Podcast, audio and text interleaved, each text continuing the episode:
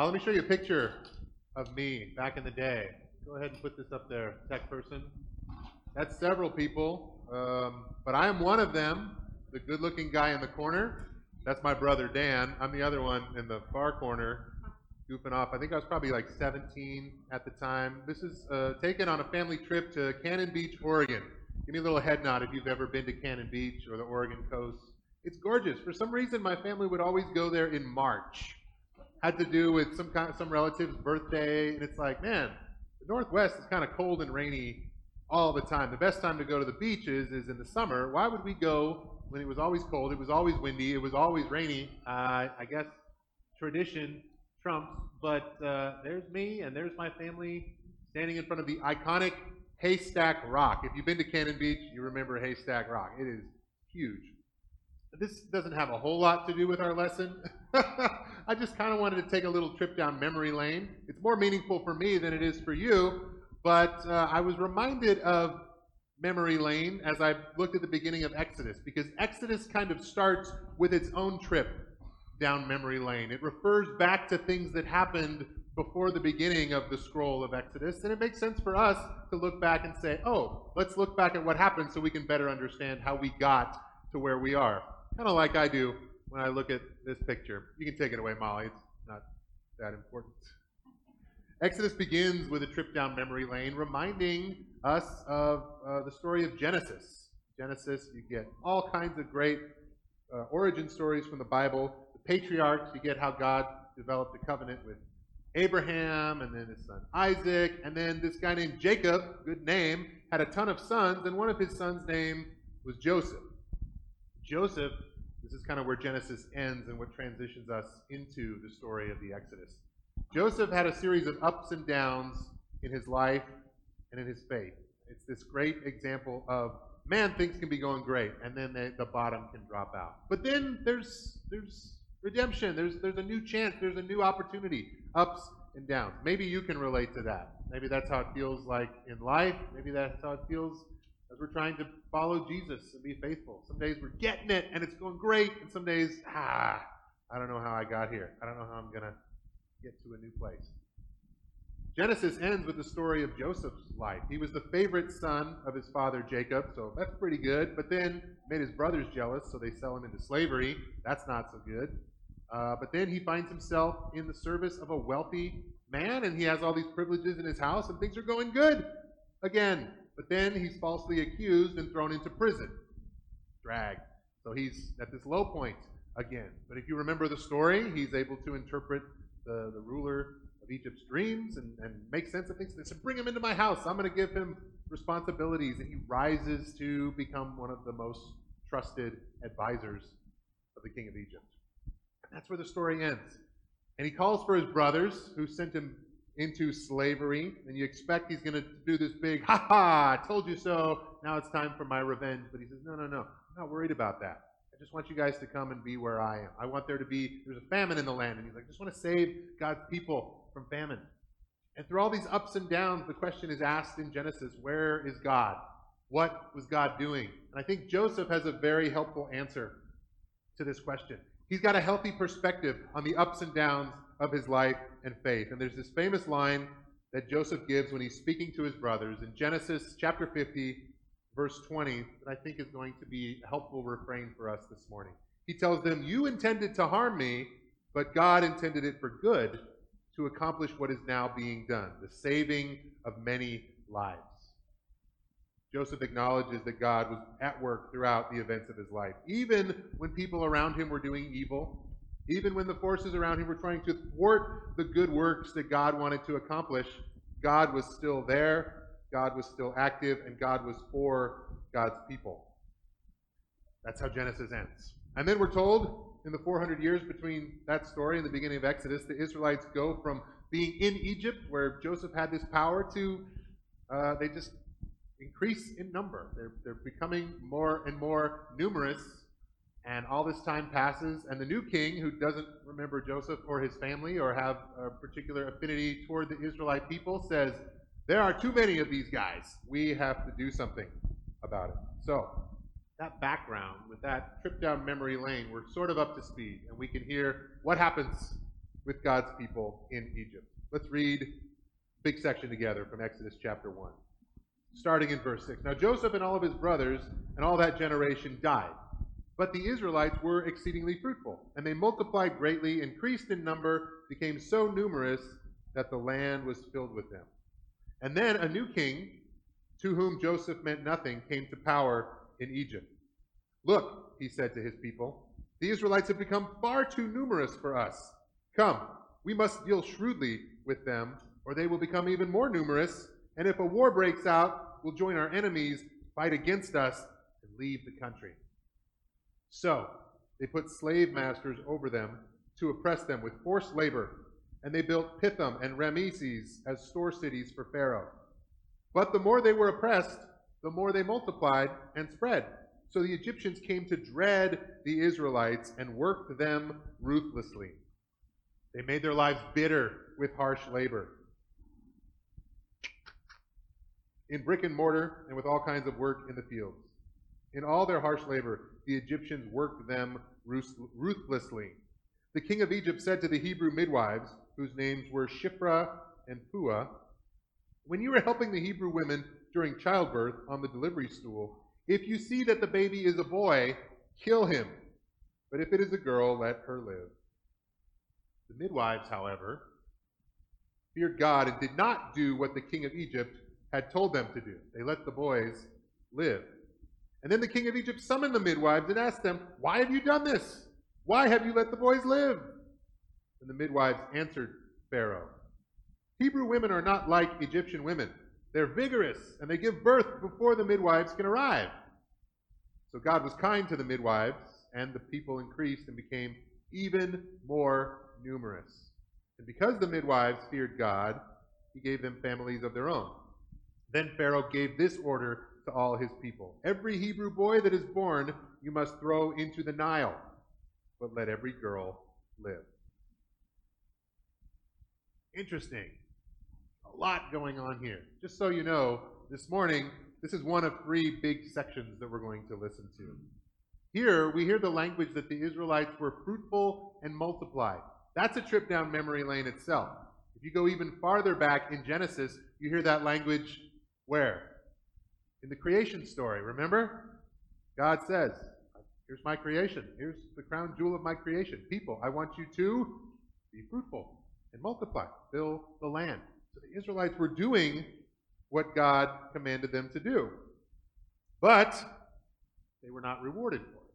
They were doing what was right, and the Pharaoh said, Well, but what about what I want to have happen? Ah, here's what we're going to do. We're going to do some population control here. He tries to undo God's desire for them to increase in number, not just by enslaving them, but by actually killing them off. We see him say, If you see a baby boy, just kill it. Pretty terrible stuff. And when the midwives outsmart him, he says, All right, well, I'm not just going to tell the midwives, kind of keep this on the sly. We're just going to make an announcement. If you see a baby boy that's an Israelite, throw it in the Nile. We got to get rid of these people. Awful stuff, right? This is a good point to remind ourselves about this concept we talked about a few weeks ago of the world. Remember this evil force? Remember the evil forces, the, the, the devil and the flesh and the world. Let's remind ourselves of the definition of what we said the world is, because I think it fits with what's happening in this story. The world is a system of ideas, values, morals, practices, and social norms that are integrated into the mainstream and eventually institutionalized in a culture corrupted by the twin sins of rebellion against God and the definition of good and evil. In other words, when doing what is wrong becomes what is right, according to the powers that be. We see the world at work in this story. Pharaoh redefines what is right and what is good. It's not God saying, it's good for my people to be fruitful and multiply. Life is good. Take care of those babies. Pharaoh says, no, no, no. Here's a new definition of what's good. When I'm in control, when they don't outnumber us. And so we're going to say that killing them is what's right. It's a complete reversal of what is right. But when the person in power says, you got to do it, what do you do? That was the dilemma facing the midwives here. And it's not much different from the dilemma that's facing people of faith nowadays. I'm reminded of some modern parallels. There are medical professionals and teachers who are in- instructed to do things that go against their beliefs or their best judgment. But they say, no, no, no, there are reasons you just need to do this. I have a friend named Nate who worked in the financial industry. He worked for Morgan Stanley for years, and he said, the things that my boss was telling me to do, I just couldn't do. I wish I had more details, but I don't remember exactly what he said. Has to do with selling junk bonds to taking advantage of people. He's like, this is how we make money. This is just what you're going to have to do. You're going to fall in line. And he said, I won't do that, but I still want this job. So I'll do this instead. And he said he came up with an alternative. He's like, I'm not going to do the thing you, you say you need me to do because I don't agree with it. But I'm going to work in this area as an alternative. And he was able to keep his job.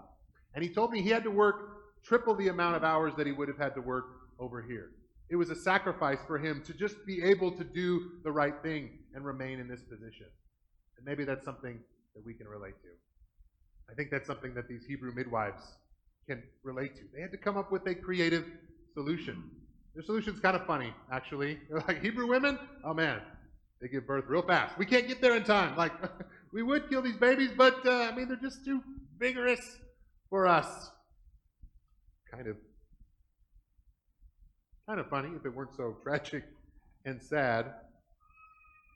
But they did what was faithful to God and not what was commanded to them by the person in power. And once again, we can hear an echo of Joseph's evaluation of what was going on. You intended to harm me, but God intended it for good to accomplish what is now being done, the saving of many lives. Pharaoh's plan was use the midwives to kill off the Israelites. But God used the plan. He used the midwives for good. Maybe it's a reminder for us that a little bit of faithfulness goes a long way. This story also reminds us that the names of the faithful are remembered, but those of the wicked are often just forgotten. They pass away. We don't know the name of this king of Egypt from this story, but we remember Shiphrah and we remember Puah. Kind of reminds me of John's story at the table. The names of the faithful men and women who had an influence on his life. Little bit of kindness, a little bit of faithfulness goes a long way. And it reminds us, too, that sometimes there's a risk for doing what is right. And sometimes you do the right thing and you're not rewarded for it. The Israelites, we did, we, we were fruitful and we increased. And what do we get for it? But we're reminded that God is always at work. So the story continues. The king's plan doesn't work. He ups the ante by saying, just throw all the baby boys into the Nile tell everybody to do that. This is the new standard practice.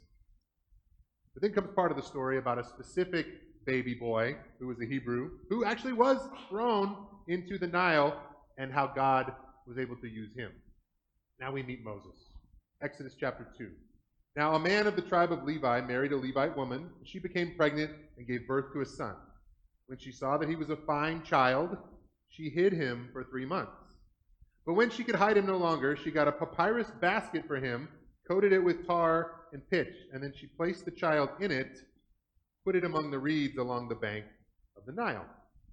And his sister stood at a distance to see what would happen to him. Then Pharaoh's daughter went down to the Nile to bathe, and her attendants were walking along the river bank. She saw the basket among the reeds and sent her female slave to get it. She opened it and saw the baby he was crying, and she felt sorry for him. This is one of the Hebrew babies, she said. And then his sister asked Pharaoh, uh, asked Pharaoh's daughter, Shall I go and get one of the Hebrew women to nurse the baby for you? Yes, go, she answered. So the girl went and got the baby's mother. Pharaoh's daughter said to her, Take this baby and nurse him for me, and I will pay you. Nice. So the woman took the baby and nursed him. When the child grew older, she took him to Pharaoh's daughter, and he became her son. She named him Moses, saying, I drew him out of the water. We'll pause right there and, and point out a couple things. There's actually a lot of irony in this part of the story.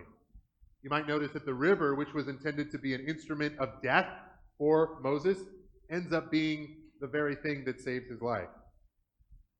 You also notice that Moses' mother throws him in the river, which is exactly what Pharaoh said to do. If you have a Hebrew baby, you know, get that baby in the river. But it doesn't have Pharaoh's desired effect. And what ends up happening instead is that baby Pharaoh was trying to get rid of is raised in his own house He's tried to get him over here, but he's closer than anyone else. Oh, so sweet. I love these details. And then you got Moses' mother. She's like, oh, my baby, I got to save my baby. She puts him in the basket, and the sister's watching, and then they're like, we need someone to nurse this baby. Can we find someone to nurse this baby? She's like, I know somebody.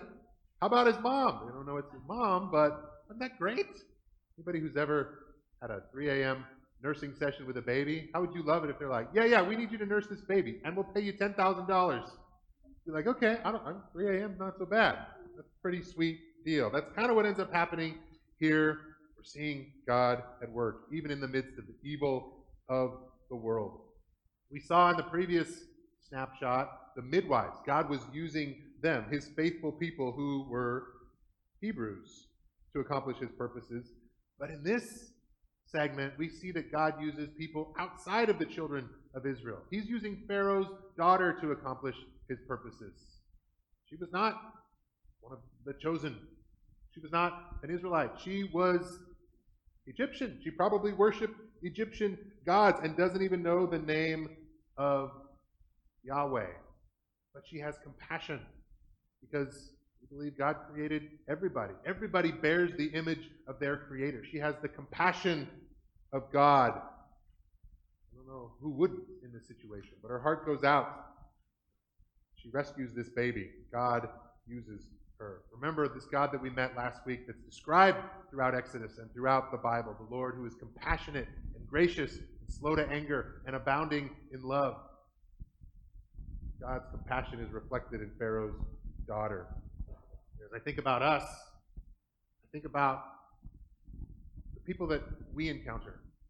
I think not everybody knows Jesus. Not everybody worships God or even believes in God, but we can see the spark of God people. We can see the, the compassion of God in the actions of our neighbors, people who maybe are not as far away from God as we assume. And I've said in the past, it's good for us to acknowledge and encourage Christ likeness when we see it in other people. Remember, that was one of our homework assignments in our class this fall and in the sermon series. Is just think of somebody who is forgiving the way that Christ was, who's sacrificial, who is others focused, who, who just exudes the joy of Christ. We acknowledge that and say, hey, you know what? You're a lot like Jesus. Jesus is who I'm trying to follow. So paraphrase one of the gospel stories. You're not far from the kingdom. I think that can be an encouragement for somebody. That could pique their interest and say, I'm like, I'm like Jesus, how? In this way. Just this the way that you are with your coworkers, the way that you are with your family. The impact, I mean, testimony that John gave about these people, that when he was a young Christian, they weren't teaching him, they weren't preaching at him, but they were modeling the life of Christ for him. If you affirm that in somebody else, maybe they'll lean in and say, I want to know more about this Jesus that apparently I'm like. You're telling them about the God in whose image they are created. Take a little pause right now, and I want you to do something.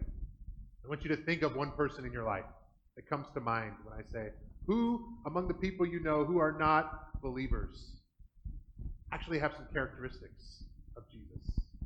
And I want you to do what Joyce is doing right now. Take a piece of paper and a pencil, pen, pencil, or take out your phone. Make yourself a reminder to include that person or to affirm the Christ likeness of that person. Maybe you do that now. Send them a text and say, The way that you love your kids reminds me of Jesus. Your patience reminds me of the God that we worship in church. Do that now. If you're just waiting for me to say more stuff, it's not going to happen until you do what I'm asking you to do. Make yourself a note, send that person a message. I'm going to be quiet for a minute or two while you guys do that. Just think of one person like Jesus, that you can affirm and then do that.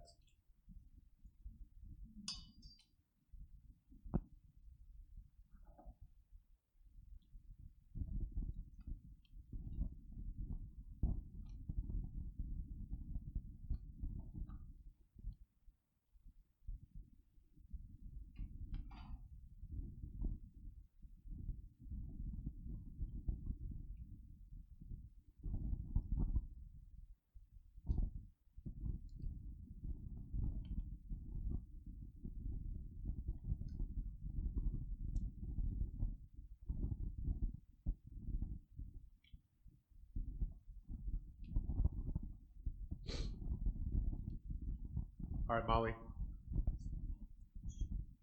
Last section of the story we're going to look at today. One day after Moses had grown up, he went out to where his own people were and watched them at their hard labor. He saw an Egyptian beating a Hebrew, one of his own people. Looking this way and that and seeing no one, he killed the Egyptian and hid him in the sand. The next day he went out and saw two Hebrews fighting. And he asked the one in the wrong, Why are you hitting your fellow Hebrew? And the man said, Who made you ruler and judge over us? Are you thinking of killing me as you killed the Egyptian? Then Moses was afraid and thought, What I did must have become known.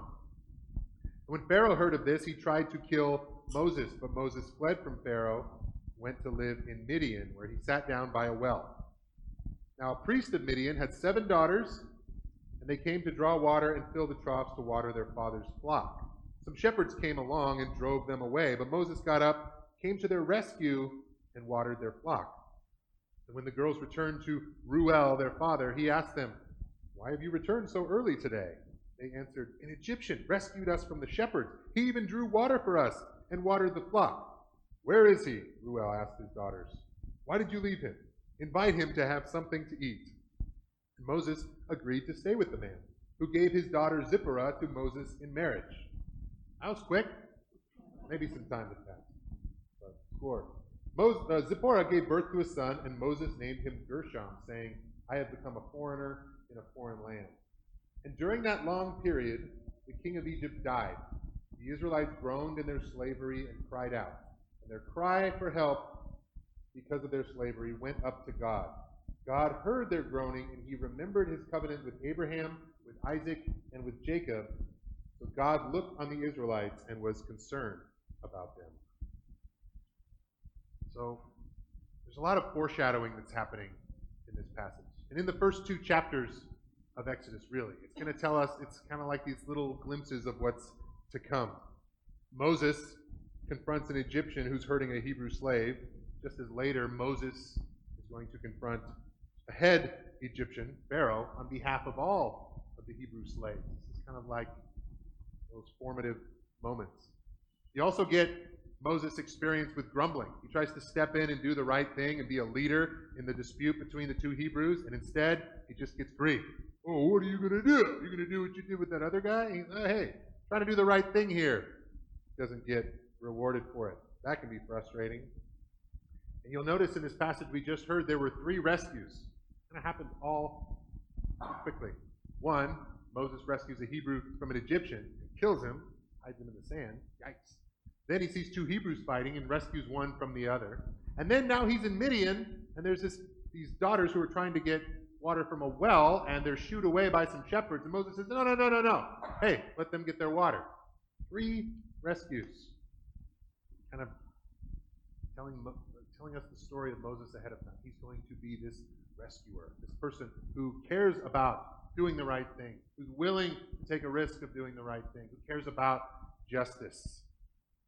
Sometimes people will point out, as they think of these parts of Exodus, Moses' origin story is kind of a lot like this ancient Babylonian king named Sargon from a thousand years earlier.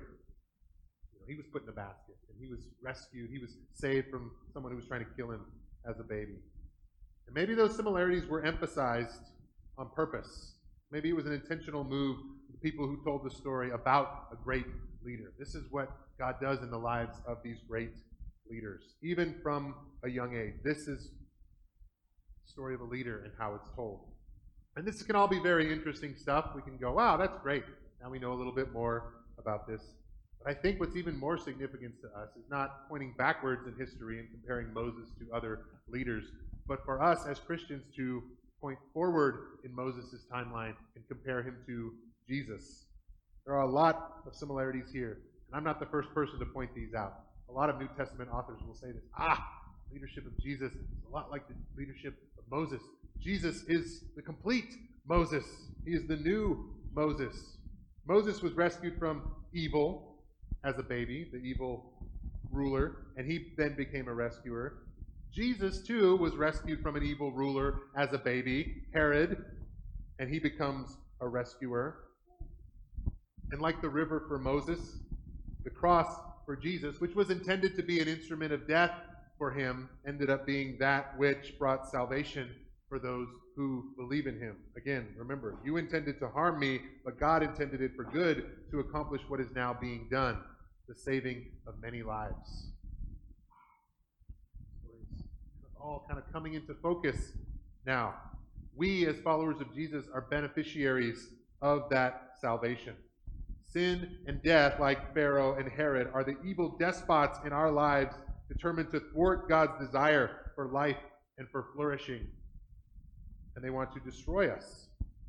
But because our cries go up to the God who sees us, who knows us, who hears our cries, and because that God is faithful, we are saved through the cross of Jesus. Hallelujah. We celebrate that.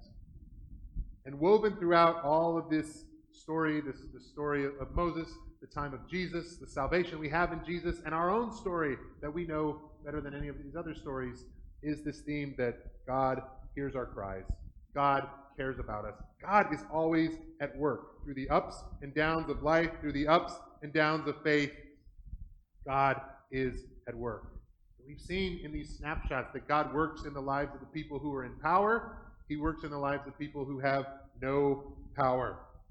Works all the time all different kinds of people those who are near to Him, those who are far from Him, those who don't know His name, and even in people like us. That's encouragement for us today. How can we let God use us for His purposes? God who's always at work, who's always faithful. More than just a trip down memory lane for us, this is a testament God's faithfulness throughout the years, throughout the generations, throughout the different specifics of the cries of God's people, the different needs that they have. God is always there. God hears. God loves. And God is faithful. You ever go to like a beach town, kind of like Cannon Beach, Oregon? Sometimes they'll have a history of the shoreline in photographs. Like if you go to a pizza place or something, it'll be like, hey, this is what it looked like in the 50s. This is what the shoreline looked like in the 70s. This is what it looks like today. That's great. Those are awesome timelines. There's photos of Haystack Rock from back in the day. These photos are, are, are great to look at because the things in front of the monument, the things in front of the shoreline, they change. The people's, the cars will change the styles will change people's clothing, their hairstyles. The names and the faces will change, but throughout the years, the monument stays the same. The rock is always in the same place throughout generations. And this is what our God is like. This is what Exodus wants us to see. God is there. God is at work. God is faithful.